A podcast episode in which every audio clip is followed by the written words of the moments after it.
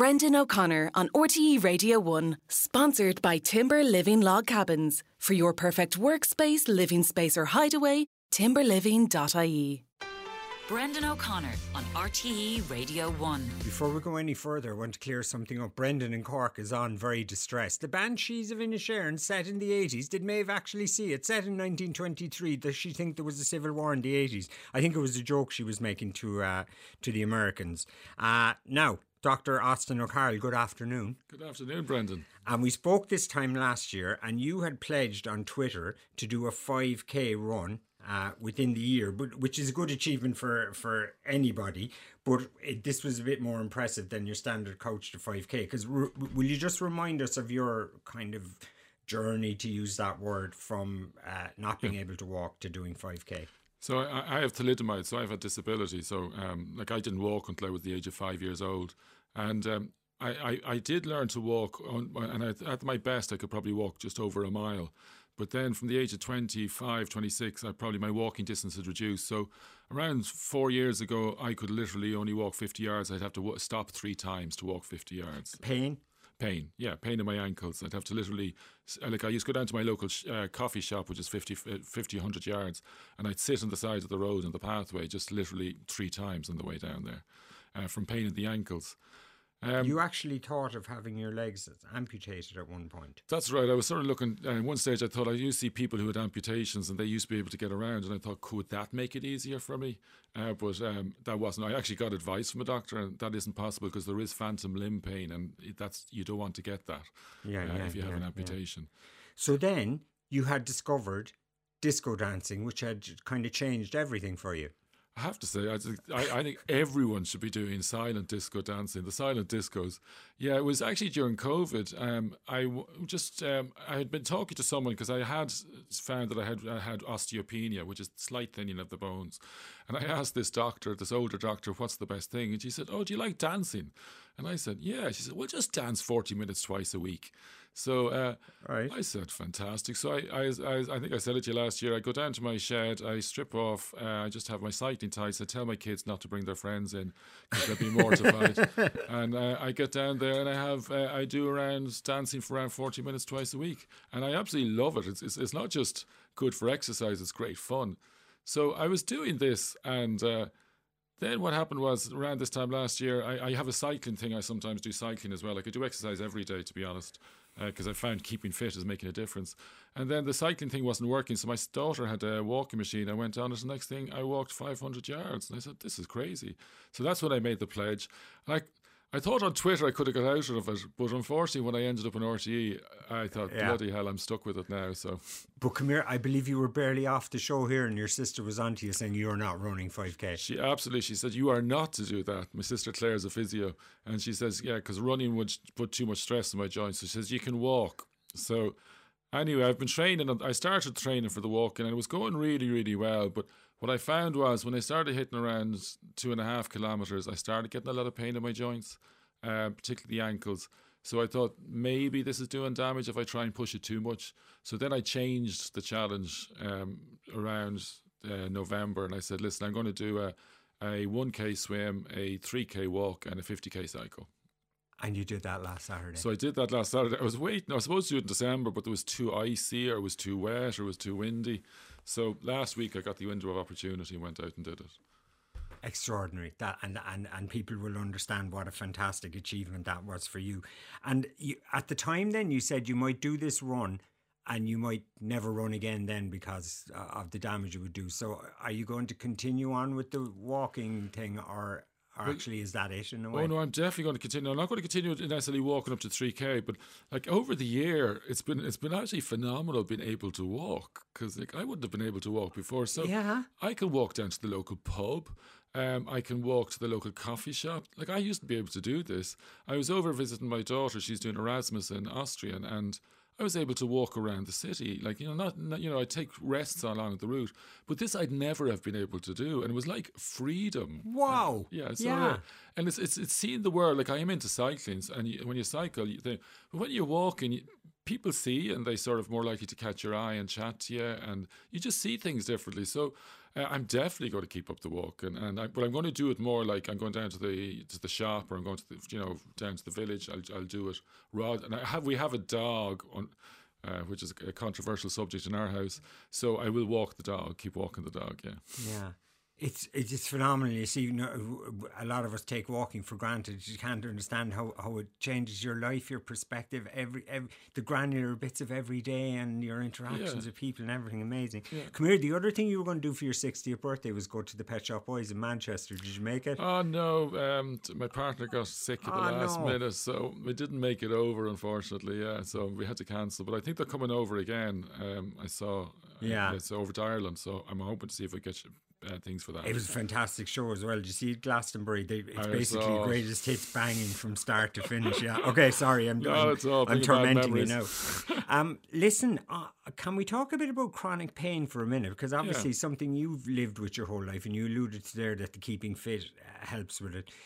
Uh, Do, do you see a lot of it as a doctor as well? You see, I, I find this uh, difficult because I, I, I like over the last fifteen years, you see more and more people coming out on, on, on large amounts of medication.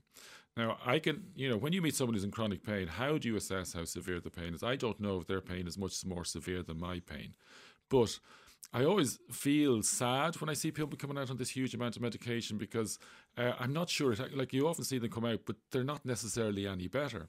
So when I meet people coming out on this, I say, listen, you know, if you need pain medication, you need it.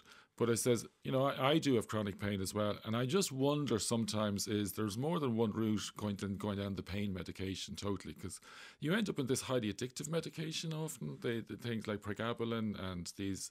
Um, Sort of opiate type based. Now, when I say opiate, like codeine or opiate things, um, Yeah. and I say is, I just wonder, is there a different way? So, like, I can only speak for me, but I tell them what happened for me because it may not be the route for them. But for me, you know, part of my pain was that I was too heavy because that put pressure on my joints. So I had to lose weight. So I lost 20 kgs weight. I found getting fit hugely helped in terms of management of pain. And not just in terms of management of pain, but pain gets you down. And also in terms of management of the mood that's affected by pain. So I sort of You talked see, you're into a tricky area then, though, Yeah. because I think a lot of people with chronic pain sometimes feel they're being told it's in their head. Uh, A- no. and that that or that like you know that it's not quite maybe real. Do you know what I'm talking about? No, Like, but I'm not yeah, saying that. I, yeah. I, I'm saying as a pain is real. Okay, pain is real. Even if you can't find a clear cause of it, the experience of pain is a real thing. So Yeah. absolutely, absolutely, you need to make it clear you accept that they are experiencing pain and that the pain can be very severe. I just saying is I think there are more ways that managing that, and sometimes if it's chronic pain, sometimes it's about managing your life to live with that chronic pain. And if there's other ways of managing it, you know, I'm not saying don't use pain medication, but I just say explore these other ways because I'm not convinced that a lot of people I've seen go down the chronic pain uh, med- medication route are still in chronic pain. Yeah. And they're suffering the consequences also of the side effects of the medication they're on. And they'll find it really hard to get off that medication as well. Is, is, and again, like you want to be careful about this, not suggesting p- Yeah. people should accept things or anything. But is a kind of acceptance uh, something that people maybe need to think about? it's accepting that the pain is going to be there long term and you have to learn to live with it. So it's like integrating the pain into your life um, in, in a way. And, Yeah. and I mean, this sounds funny, funny, but it's almost like having a relationship with it, recognizing it and seeing where you know it's going to affect you and how you manage it and trying to figure out where can you. Um, where can you experience fun in life that the pain doesn't affect you? So it's That you about- forget it for, for a little yeah, while, is it? Yeah. Absolutely. I mean, you can forget pain when you're enjoying yourself. I mean, if I dance, I mean, I should never have been able to. Even when I had the pain in my joints, I couldn't walk 100 yards. I could go out and dance for three hours, and I would be in bits the next day. Absolutely in bits. Like I would be, I wouldn't be able to walk for the next day. But when you're dancing, you just don't notice it because all these you're, you're you're joyous and it's and uh, whether you say it's release of all these uh, internal hormones or whatever it is Yeah. it doesn't matter you enjoy it and it distracts you and it's worth the pain the next day um, and so um, so I think it's about learning to integrate it in your life and I'm not saying don't use medication but I'm saying is that there's a whole range of things you can do to address pain Yeah, rather yeah. than just medication I, I went to see this kind of pain guru, like, but I always remember the thing he said to me was at the beginning, he said, Look, this is a black art. this pain thing. We don't understand so much about it. Like we're really Yeah. only kind of throwing darts at things, and it's amazing. You think of all the medicine we have now and developments and everything, but that it is really still a mystery in lots of ways. Like Well, see, it's a mystery because the reality is when you say you're in pain, I have no idea what you mean by that. And when I, because how do we care? They're both Yeah, subjective one to experiences. 10 or whatever, One like, to yeah, ten. Like, yeah. how do you say that your six is my nine? Or so, are like, so I'm, obviously it's a real thing. I'm not saying that it, we can't identify it's a real thing and work with that. But just fully understanding how pain affects someone else's life, I cannot. There's no doctor can. But you still can work with the idea that there are, you know, that there are maybe not doing like I think a lot of people are, are just anxious to get rid of it. And sometimes it doesn't go, so you have to learn how to deal with it in a different way and accept it's not going to go. And how do you live with it then? Okay, that's an interesting little diversion. We might come back to that again with you No sometime problems. because I'm sure it's a. I know it's a big problem for a lot Yeah. of people and it dominates their their lives in lots of ways. And, they don't get satisfactory kind of outcomes or answers a lot of the time. Listen, going back to the run, you did it for. um A charity you set up, G- GP Care for All. Yeah. Just explain briefly. You're you have a huge interest in, I suppose, the intersection between medicine and people's social conditions and stuff. isn't Yeah, it? no, I, I, I work with people uh, in areas of deprivation and marginalised. So people in, in, in poverty and people who are homeless and marginalised, such as such as migrants, etc., travellers, um, people who use drugs. And from my perspective, you know, the, one of the, the biggest determinant we know of health is is poverty. Like you know, it, you people who live in areas of poverty will die up to ten years earlier. They live twice as long with chronic illness, um, and they live twice as long with multimorbidity, which is more than one chronic illness. Okay, so their uh, lifespan and their health span. is just significantly reduced. Poverty, if you really want to improve the health of this nation, you get rid of poverty. It is, it, everyone knows this. It's the biggest determinant of health. Um, and unfortunately, there's a well known law called Tudor Hart's inverse care law, which says people most need health care are least likely to get it. Okay. So, people in areas of deprivation can't access private health care, so they can't. And also, we know that there are less GPs in many of these areas. So I set up a GP training program with another woman, Ming Rawat, back in 2009, where we um, to, to train GPs to work in areas of deprivation with marginalisation, and they all are working. We have these fantastic GPs. It was, it was really interesting when I started. Everyone says, "Don't call it that," and I said, "Why not?" They said, "Nobody will apply." In fact, we have had the highest, amongst the highest amount of applications uh, per, per place since we started. And that's because I think young people do want to make a difference. Yeah. So they're all coming out. We got them working in areas of deprivation. They're really doing well. But the only thing is they weren't starting new practices in areas of deprivation because starting a practice is really difficult. Yeah, And we know there are black spots. So we knew the inner city. We know West Finglas is an area of around 27,000 people within, all in deprivation, and there's no GP in that area located.